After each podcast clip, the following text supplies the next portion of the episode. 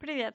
С вами Даша Пурпурная и подкаст «Спаси себя сам». Это вторая часть второго выпуска, посвященной сепарации, э, позиции взрослого, взятия ответственности на себя. В первом выпуске мы посмотрели, как может выражаться отсутствие ответственности за свою жизнь, чем это опасно в какой-то степени. Ну и, собственно говоря, наконец-то мы переходим к тому, что с этим делать. Выпуск будет небольшой, смотрите, слушайте его до конца. Буду рада вас видеть и слышать.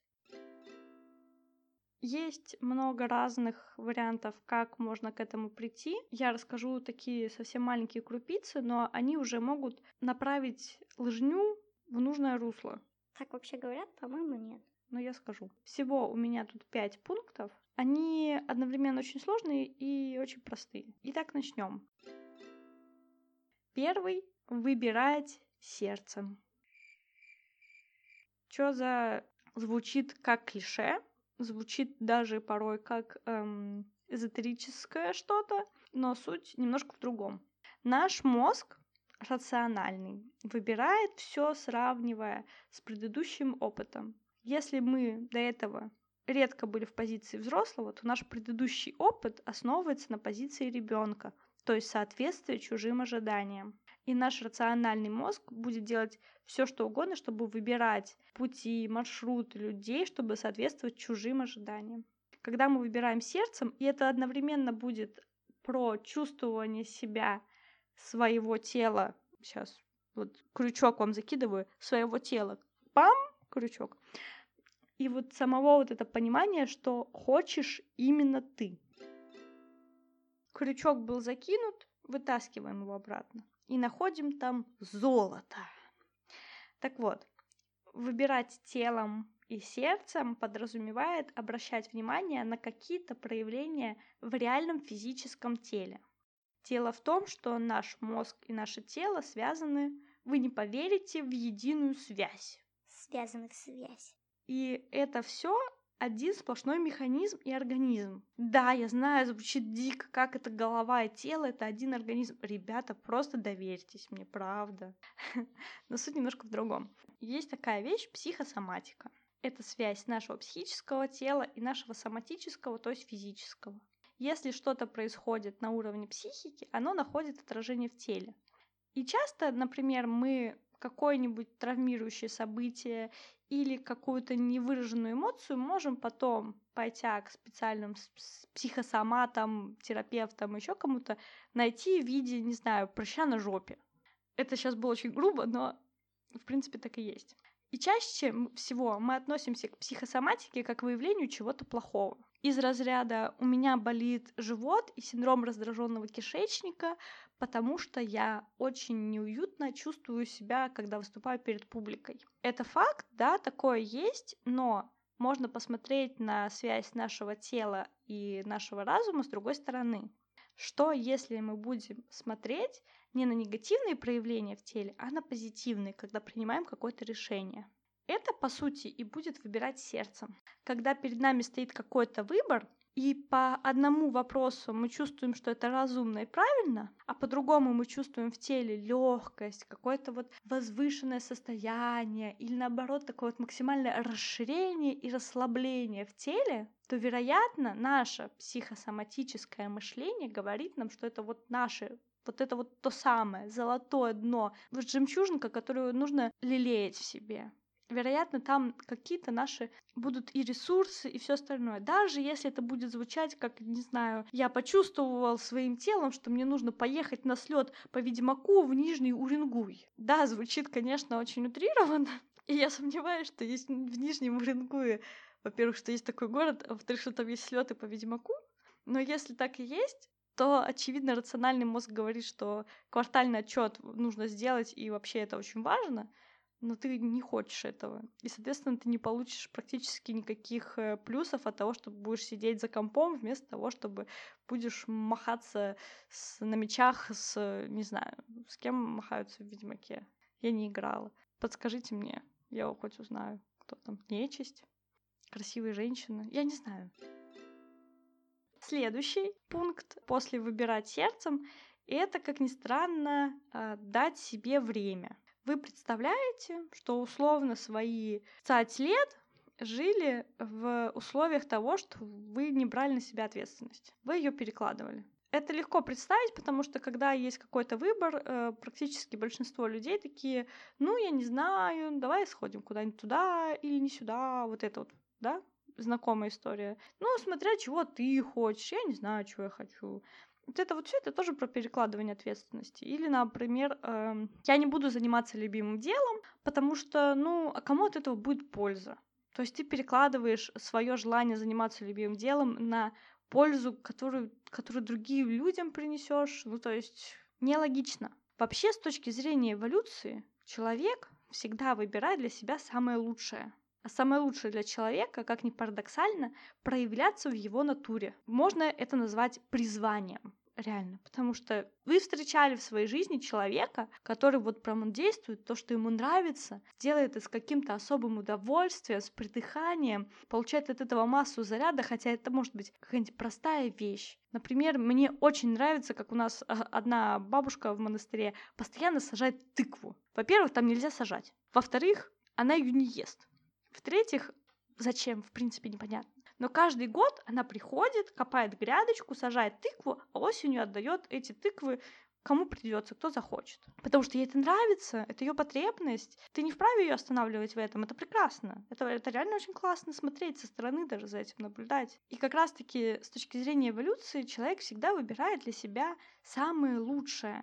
То, в чем он чувствует себя комфортно, тех людей, с которыми ему нравится. То есть, по большому счету, позиция взрослого — это про наш рост, про эволюцию, про кайф, про удовольствие от жизни. И когда мы не разрешаем себе что-то из каких-то там вот соображений, которые просто культивировались в нас, потому что обществу удобно, когда люди приспособленцы, а не когда они двигатели, понятное дело.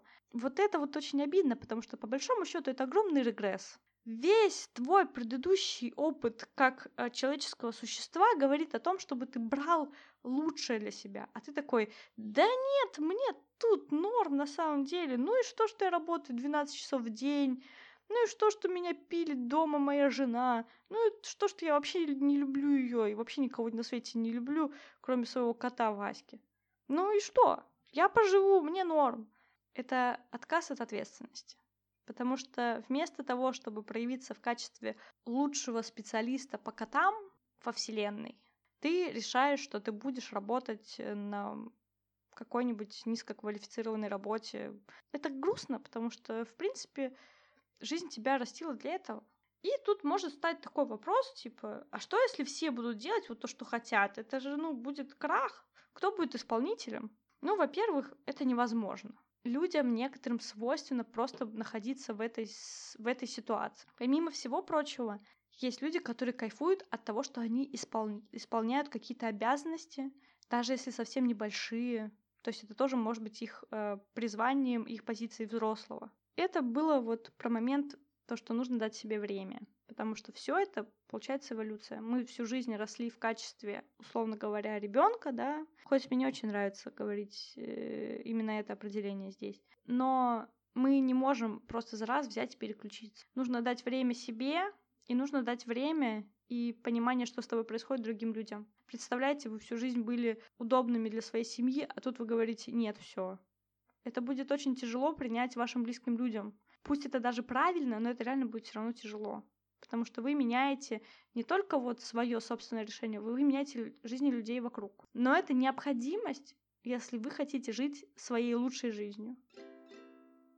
Это очень про довольно резкие переходы, и чтобы смягчить все вот это вот вместе, потому что тяжело вот так сразу взять и перелопатить всю свою жизнь, следующий совет начните брать ответственность конкретно за одну какую-то свою э, форму деятельности или за одну вот какую-то обязанность. Начните с чего-то одного, не разбрасывайтесь на все. Как только вы э, начнете уделять внимание осознанное вот этой своей части, например, вы хотите прокачать себя в качестве, в качестве флориста, да? Вот у вас такое хобби, вам это нравится, но вы вот как-то вот тут тусуетесь, потому что, ну, что там, ну, я не знаю, я тут хорошо сижу на своей хорошей работе, а вы вот возьмите на себя ответственность и решите, вот я хочу, и я это сделаю. Я стану флористом в качестве хобби, просто изучу. И потихоньку, по чуть-чуть, по маленьким шажкам, вот действительно с ответственностью подходите к этому делу.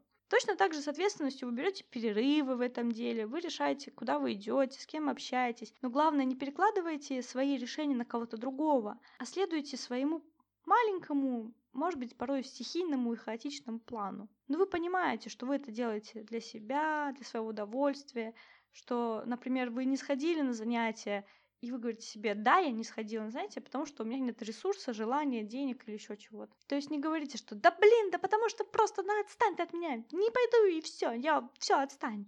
А на самом деле я не иду, потому что, ну, силы мне нет сегодня. Вот мне сегодня важнее будет лечь и полистать 48 э, тысяч тиктоков. И это будет ответственность. Вот вы прям говорите, все, нет, вот тут хватит. Я вот сейчас отдыхаю. А потом я снова возвращаюсь к этому делу. И когда вы только начнете вот следовать одному какому-то направлению и будете проявлять там себя ответственно перед самим собой, не чтобы кому-то понравиться, а чтобы себе было хорошо, это важно. Все ваши сферы жизни подтянутся вслед за этим действием потому что мы не можем действовать одинаково только в одном направлении. Мы меняем все наше мышление, мы перестраиваем структуру мозга, меняем нейронные связи. Поэтому как только вы выберете одно направление и будете там прокачиваться, все ваши сферы жизни начнут меняться. Порой плавно, порой нет, но опять же не забываем про предыдущий пункт, мы даем себе время на это. Все нормально.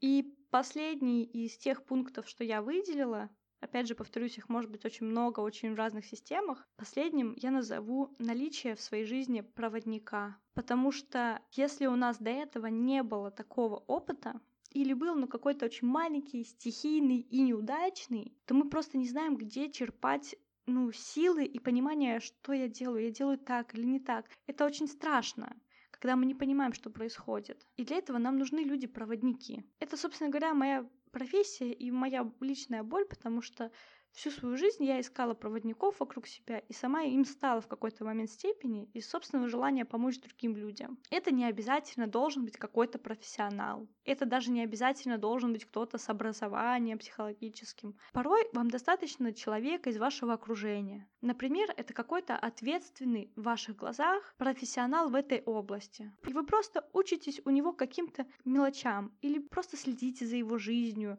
чтобы понимать, причинно-следственные связи и то, как это происходит. Классно, когда есть возможность пойти к специалисту профессионалу. Это и все возможные наставники, психологи, коучи. Это все не просто так на самом деле. Это не инфо-цыганство и даже не какие-то вбросы. Это, безусловно, есть, но по большому счету мы идем туда за надежной привязанностью к конкретному вопросе.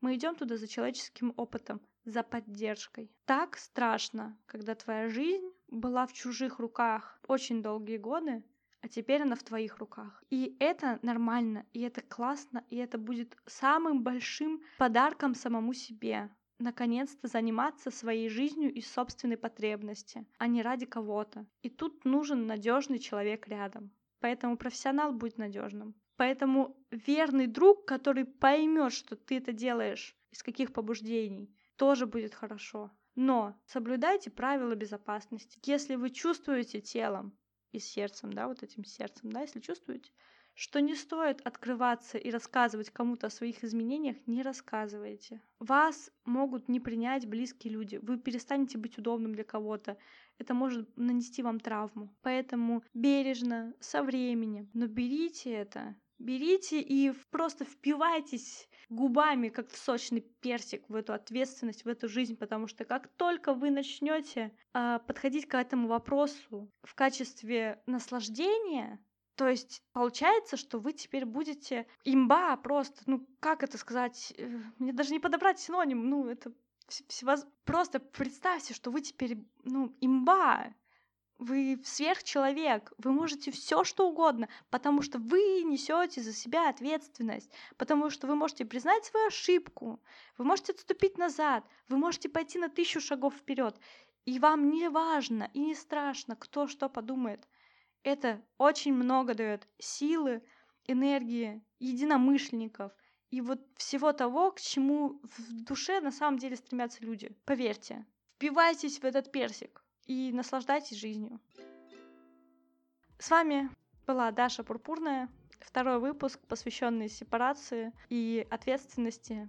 Берите ее, не бойтесь. Если что, обращайтесь всегда к надежным людям, наставникам, психологам, кому угодно. Вы не одни, мы все тут люди, мы все живем свою первую жизнь. И очень классно, что мы ее реально можем жить. Ну, в общем, и все. Ставьте лайки этому подкасту, делитесь с друзьями, я буду вам очень благодарна. Люблю, целую, обнимаю. Пока-пока.